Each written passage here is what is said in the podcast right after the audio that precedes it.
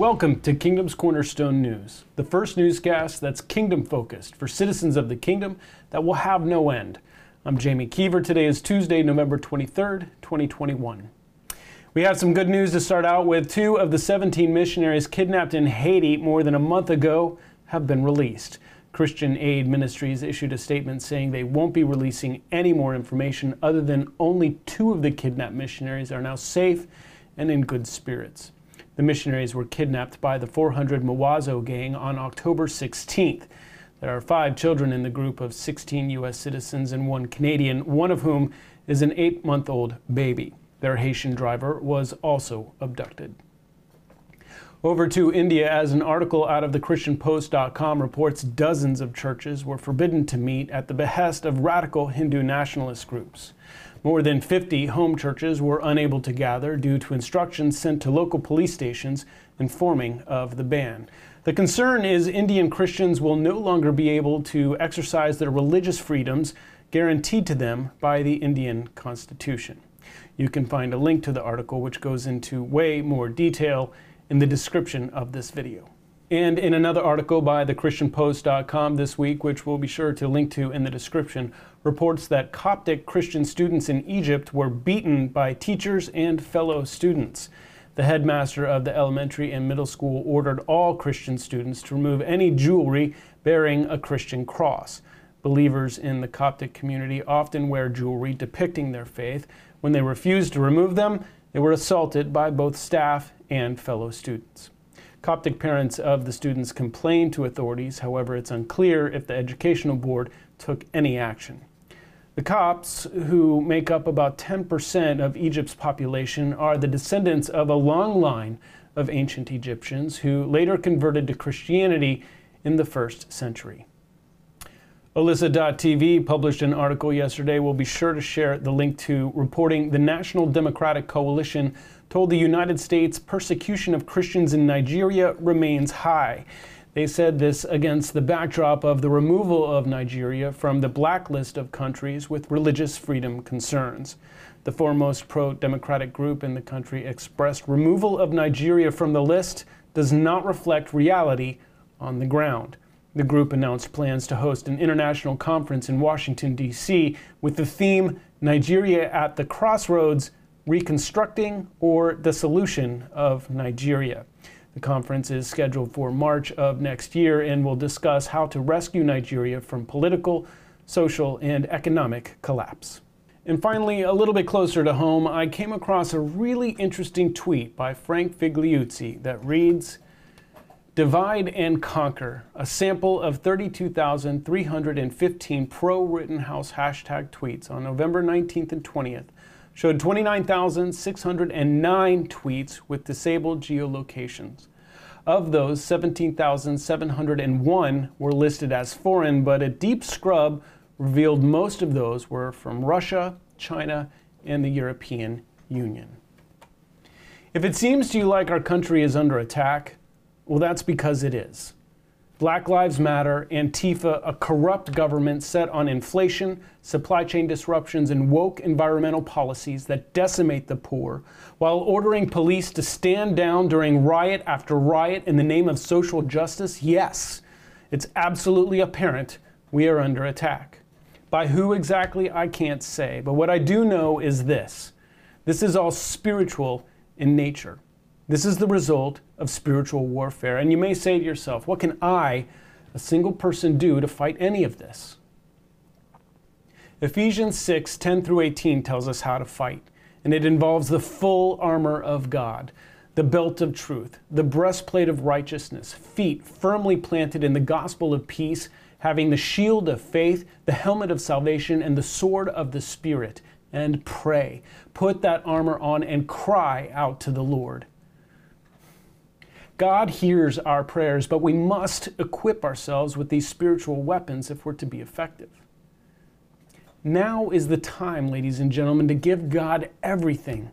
If you're struggling with something, lean on your fellow Christians and ask for help. Ask for accountability. If you're drinking too much, if you're addicted to porn, whatever it is, surrender it now because things are only going to get worse. We must be holy. We must know our Creator and petition Him for safety and healing.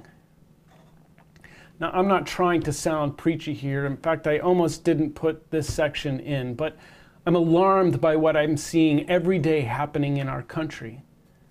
But I also have a peace knowing I have a Savior who hears.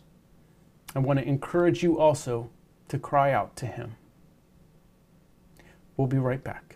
Today I'm in northern Iraq here in the Nineveh Plains, and this is an area with a group of people called the Yazidis that were greatly affected by the fighting with ISIS.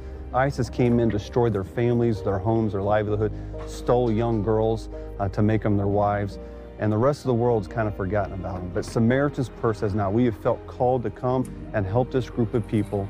Beside me, we have built a community center. This community center will be used to teach them life skills, computers, sewing, the rest of the community here will be able to come in and use this.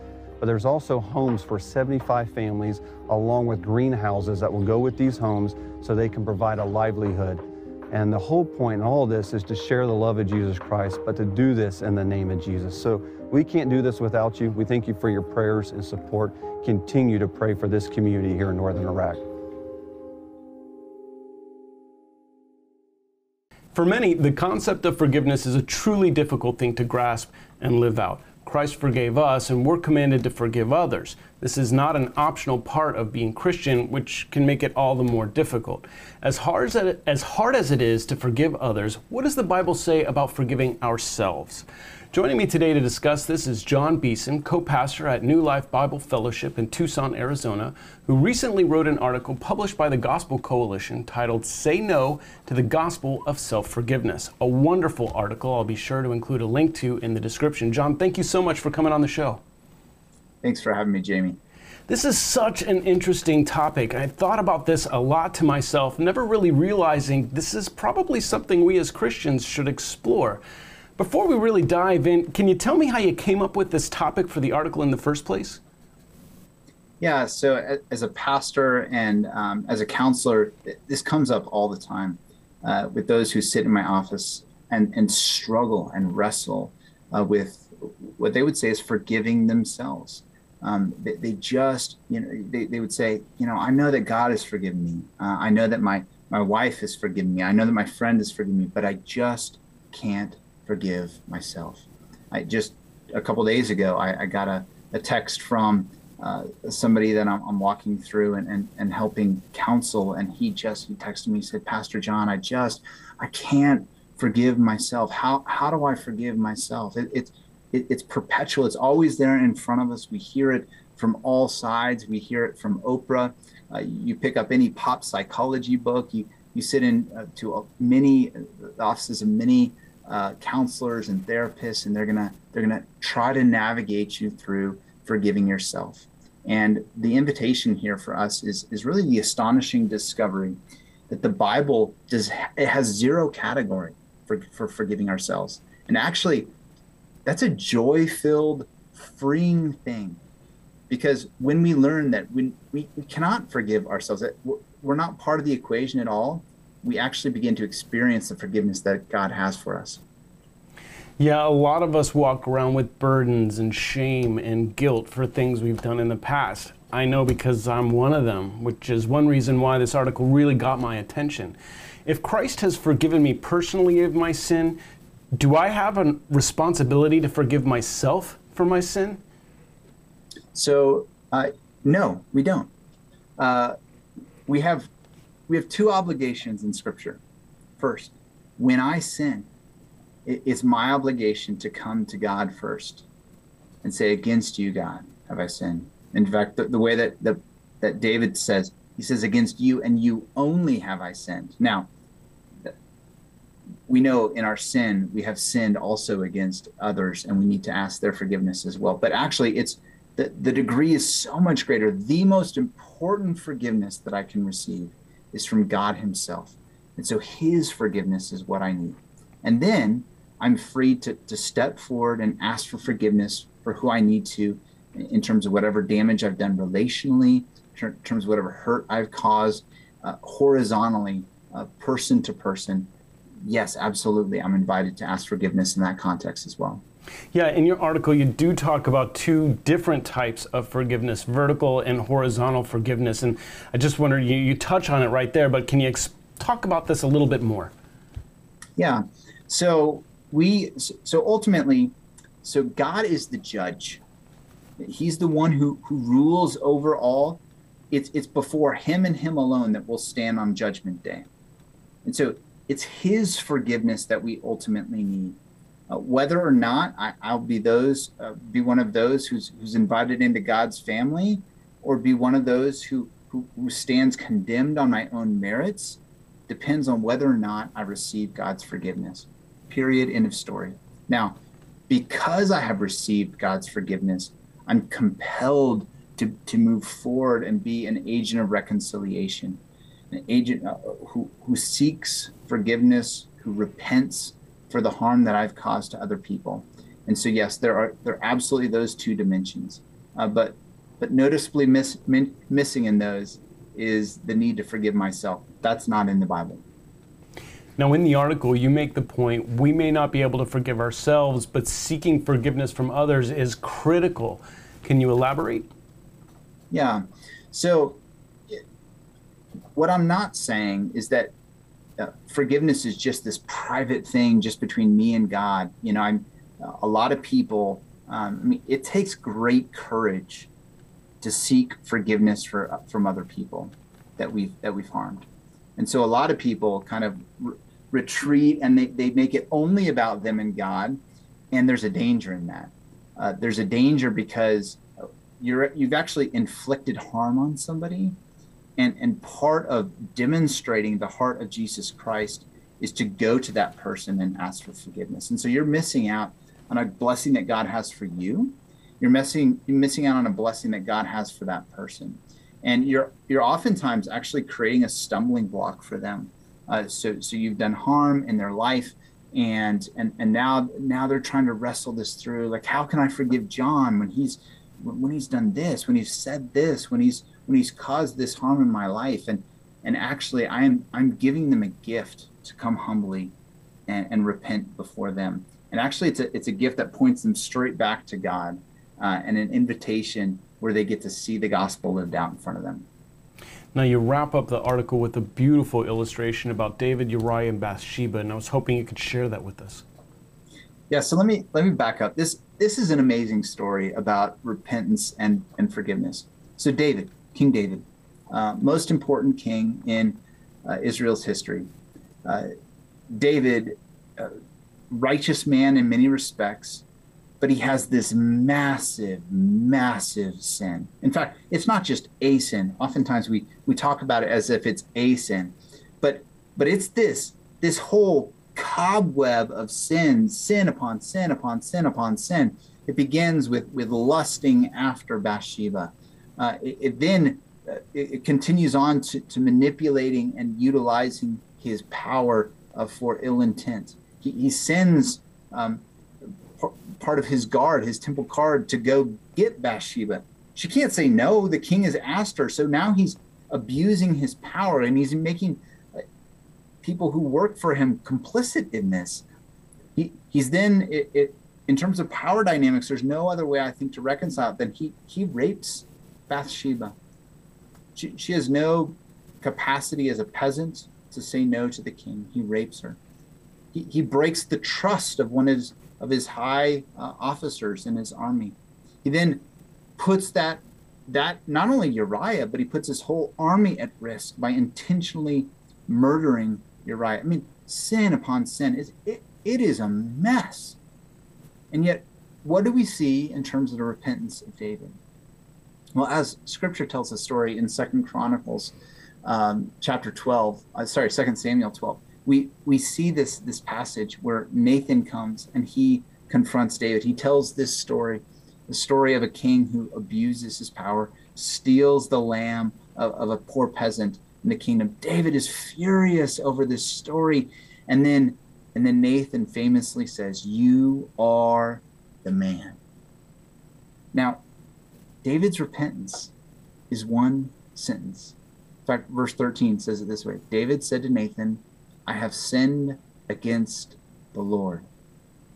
Now, listen to what Nathan says in response to him. And Nathan said to David, The Lord also has put away your sin.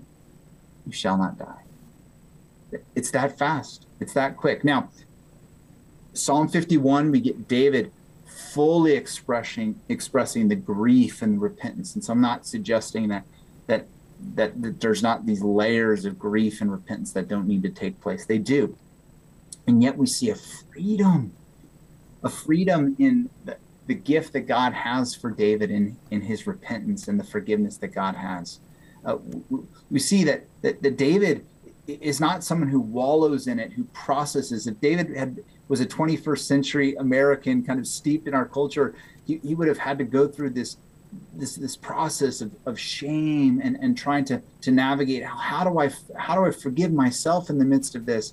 No, no, we don't see this. We see the release of God on David's life, and He has that release for us as well.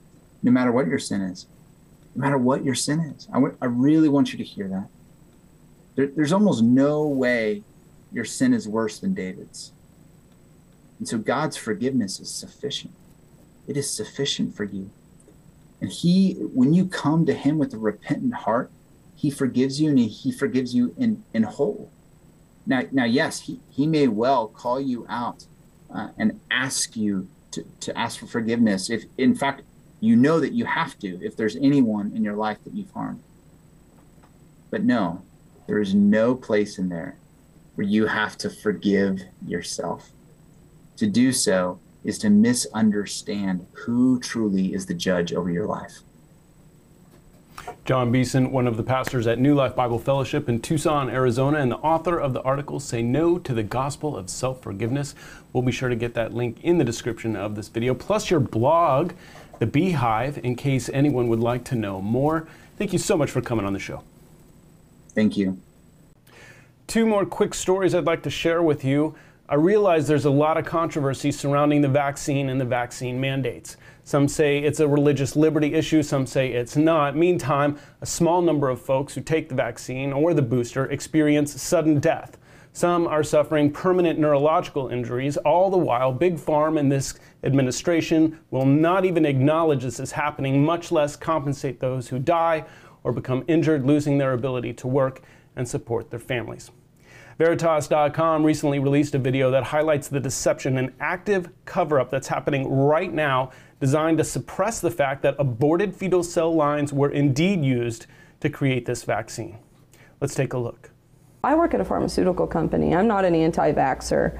Um, I just believe in research and science. In this database, you came across a chain of emails discussing fetal tissue and the COVID vaccine. Vanessa Gelman, who works in Washington, D.C., is Senior Director of Worldwide Research. The question came up as an inquiry to our MedInfo group. They're asking, quote, did Pfizer make use of a cell line from an aborted fetus? They want you to leave out the highlighted part, which is the one or more cell lines with an origin that can be traced back to human fetal tissue has been used in laboratory tests associated with the vaccine program. And here we have your badge. You are an employee of Pfizer? I work at the McPherson, Kansas plant. Um, it's one of the biggest plants in the operation of Pfizer. We produce some of the most units.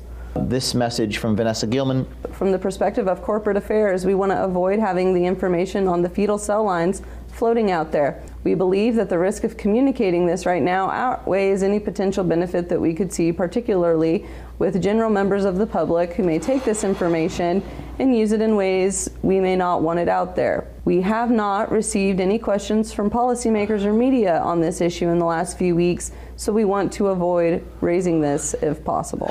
Folks, you are being lied to by the pharmaceutical industry and by this administration. It's not their job to decide whether or not you object to this, but they've taken it upon themselves to hide this information. Why? It's not because they care about you. At best, it's a sinister attempt to make as much money as possible selling these ineffective and dangerous vaccines. At worst, it's something much more sinister. And with all the bad news out there, I'd like to bring some good news to your attention. If you're anything like me, you've become disgusted with all the programming out there that's riddled with violence, softcore porn, and anti Christian morals. I can't, in good conscience, entertain myself when these themes are constantly being pushed down my throat.